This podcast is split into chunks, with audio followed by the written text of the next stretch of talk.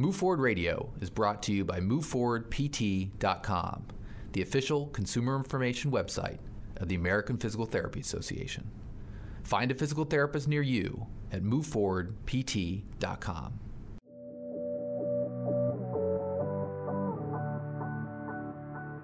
You're listening to Move Forward Radio, a podcast featuring interviews with physical therapists and other healthcare experts with advice on how you can move forward.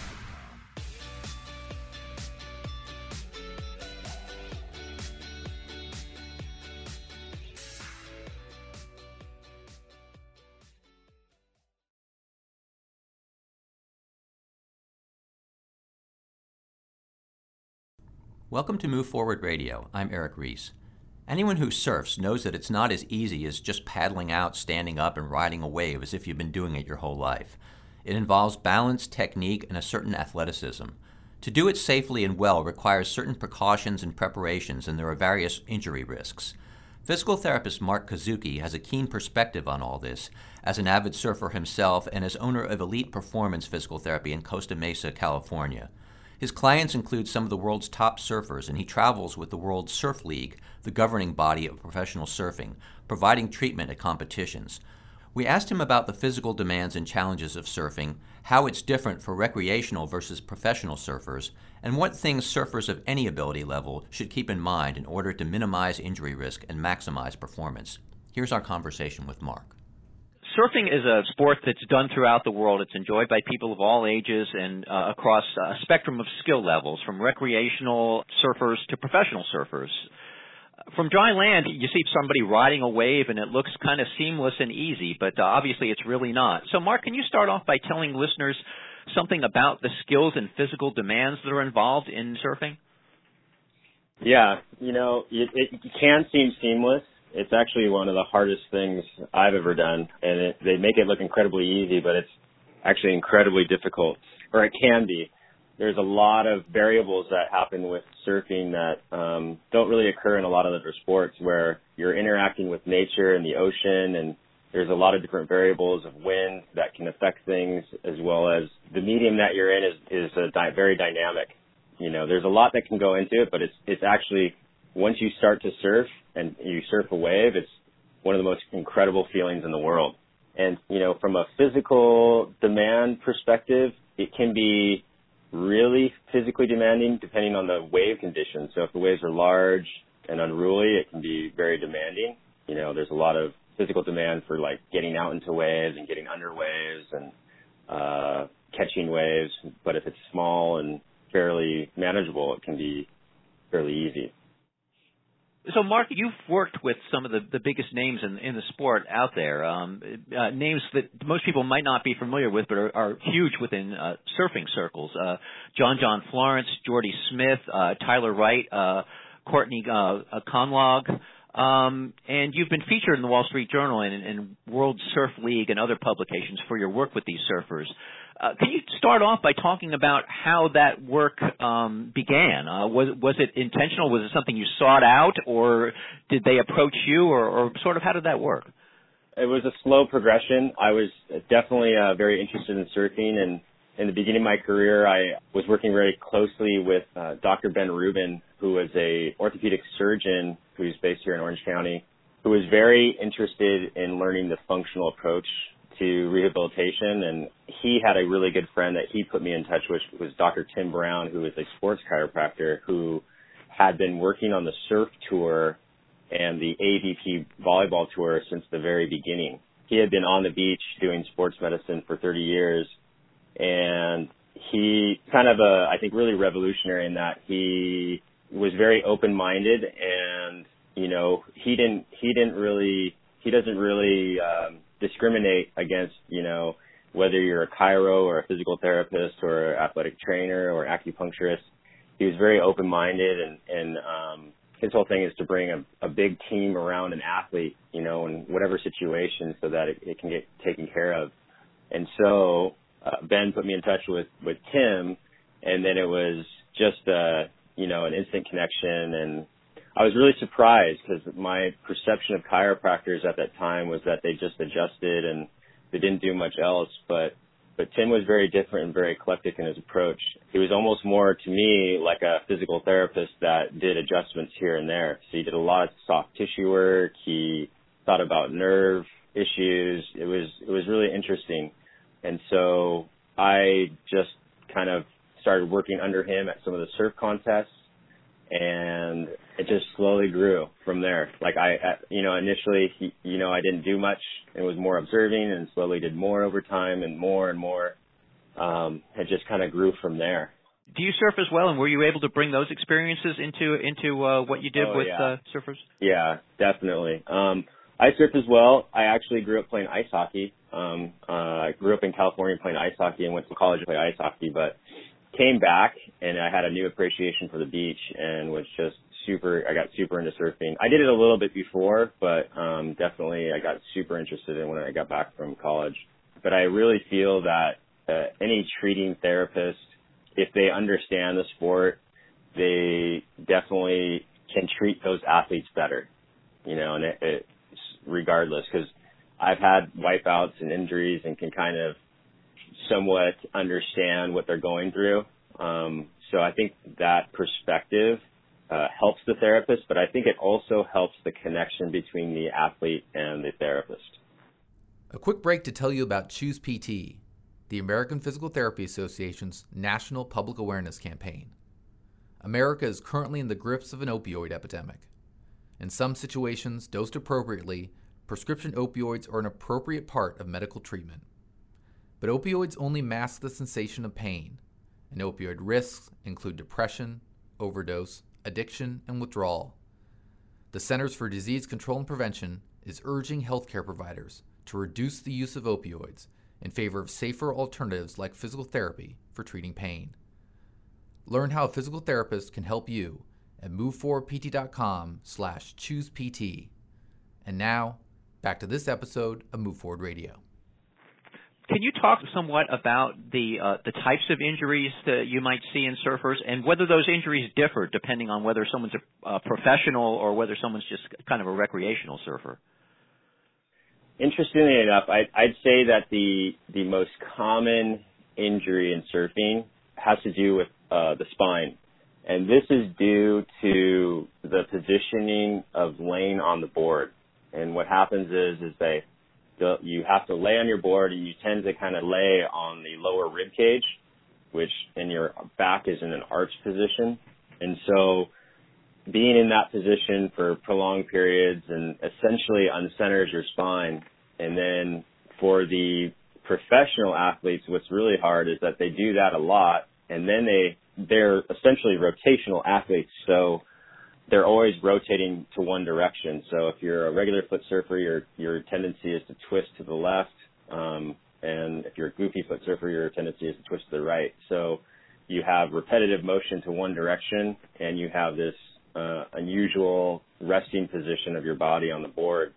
For the professional surfer, that combined with really long travel but the travel is what will, you know, something that maybe wouldn't have been an injury becomes an injury because of all the travel and the stiffness that occurs due to that. That's not as much of an issue for the recreational surfer, but definitely the repetitive movement patterns of the laying on the board and the rotating in one direction are the, the most common issues that I see, you know, for the surfer in general. Uh, that's that's interesting because you you think of surfers and you think of them in the upright position. You don't think so much of what's happening while while they're on the board what kinds yeah. of injuries might might you see in terms of uh you know if a surfer is uh, is is down by a wave or or what have you?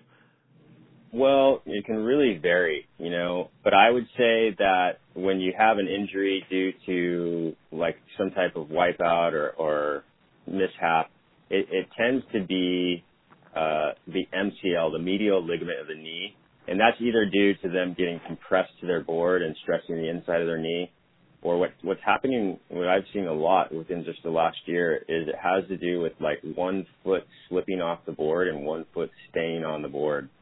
And you either get groin, hamstring, or a medial knee injury. Also now with uh, surfing, a lot more athletes are doing aerial maneuvers where they're going into the air while they're riding the wave and coming back down. So they're getting a lot of compression type injuries where they're getting high ankle sprains you'd think that shoulder injuries are more common, but they're actually not as common. Like you might get an occasional dislocation here or there, but generally it's actually I feel like the position of laying on the board puts more pressure on the spine than actually the shoulder. Now, in many sports today, we hear that athletes are, are upping their game by uh, by training harder and, and trying to train smarter. Is, is that something that's true of surfers as well? And, and if so, what are they incorporating into their training that's not specifically surfing related? Uh, uh, and, and which elements do you think are the most important to training? Well, I I feel that a lot of the surfers are trained much smarter. A lot of them they're working on mobility using foam rolls and balls and doing self myofascial release. Uh, from a training perspective for fitness, one of the most the best systems that I've seen out there that that uh, a lot of the athletes that I work with that are doing um, they're doing Gymnastica Natural, which is a uh, a system from Brazil um, that's a combination of yoga, breath, jujitsu type movements, animal movements, and it's it's all functional. It feels great, and there's no resistance involved typically, but it's just body movements, just a variety of different movements, which I think is great for the body. And again, it works a lot on breath, which I think is a big component. Are those types of things things that could help a, a recreational surfer uh, as well? Oh, most definitely. I think it could help anyone. What's really unique about it too is I feel like the the rolling that's involved really helps uh, activate a lot of and open up your body. Um, but it's a really great system. Um, it's very very dynamic. It helps warm up the body. I love it. It's the most uh, beneficial system that I've seen out there. Some of the surfers also incorporate a uh, system called foundation training, which helps focus on the posterior chain. And in terms of movement prep, some we get some athletes using a system called DNS, which is dynamic neuromuscular uh, stabilization. But any combination or any of those tools would help pretty much anyone. Mark, what does your day look like when when you're working at an event or, or traveling with the World Surf League? I mean, are are you providing treatment before uh, surfers go into the water? Are you mostly responding to injuries? Uh, talk about what your typical day might look like, if, if there is such thing as a typical day. Yeah, well, it's uh, I think surfing is really unique in that they have like a 11 day waiting period for an event at the top level. And so what they do is they, they need about four or five days, I believe, to run the entire contest. And so what they're doing is they're actually timing the best waves. So in a window, they might run two days and then be off for five days and then run another two days. So in that way, it's it's actually fairly challenging because you don't know what what's going to happen until actually it's there. Even when they do anticipate waves, so they might say, okay, we, we're, we're looking to anticipate eight o'clock start tomorrow and then you just go on hold for four hours, you know, so it's very unpredictable. When I go to an event where it typically works is the most important time for me to get there or for me to do my work is before the event even starts to get everyone ready. If they have any new injuries or anything, we're getting those addressed and we're kind of getting everything ready. Um, that's usually the most important time. Uh, I do do some work with athletes before heats, but um, it's kind of slowly transitioned towards doing the work the evening before and then they're just kind of ready the next day. If the event is off for the day, I usually I I try to do some surfing myself in the morning and then I I treat the athletes in the afternoon. So if it's a contest day and I'm off, I'm trying to do my own thing and have a little fun in the morning and then working through the afternoon and part of the evening with the athletes. You mentioned there are times in which things might be uh, put on hold, and it might happen just just just kind of quickly. Are, are there are there injury concerns or, or other concerns involved with those sudden stoppages and, and making sure that the surfers are, are, are ready? No, not really. Like eh, if there's anything that's an issue, we're usually trying to address it the night before in that type of situation, or we're meeting early in the morning. So no matter what, they're going to be ready for no matter what time they start. So if if they have an eight o'clock start, we're just anticipating they're going to be, we're going to do what we can to have them ready at that time. And then if it goes on hold, then they're still as ready as they could be. A quick break to tell you about Find a PT, the American Physical Therapy Association's national database of physical therapists. PTs are movement experts who treat people of all ages and abilities, helping them to improve and maintain function and quality of life. Don't wait until you have an injury to see a PT Contact one today and learn how you can improve your fitness and prevent health problems before they start. You can contact a physical therapist near you, no physician referral required, by going to moveforwardpt.com. And now, back to this episode of Move Forward Radio. Are there some uh, items of basic advice that you would give to, to any even recreational surfer to, to keep his or her body in, in surf shape and, and the types of things that they might try to focus upon? I would say to, I mean, in general, a lot of times the hip, we, we do do a ton of work on our athletes' hips just to keep them moving. And, you know, uh, most people sit in chairs too much and so forth. So I feel like uh, working on hip mobility, doing foam rolling, doing myofascial release, dynamic stretching and movement, focusing on hip mobility, exercises that focus on thoracic mobility, the rib cage mobility are also really important, and core exercises are, are, are really important as well. But the prescription of that can be it needs to be fairly specific because you know, like I was mentioning earlier, the rotation to one direction really affects the muscle balance within the body. So I really try to target the muscles that aren't working as much. So, so core exercises in general are, are very good. Also, balancing exercise because it's such a huge component of staying on the board and so forth. What types of balancing exercises? Can you give an example? Yeah, I mean, like a lot of times I put the athletes on dynamic surfaces. That's just like little discs, you know, um, or Bosu balls, different dynamic surfaces to really work on activating the whole entire chain.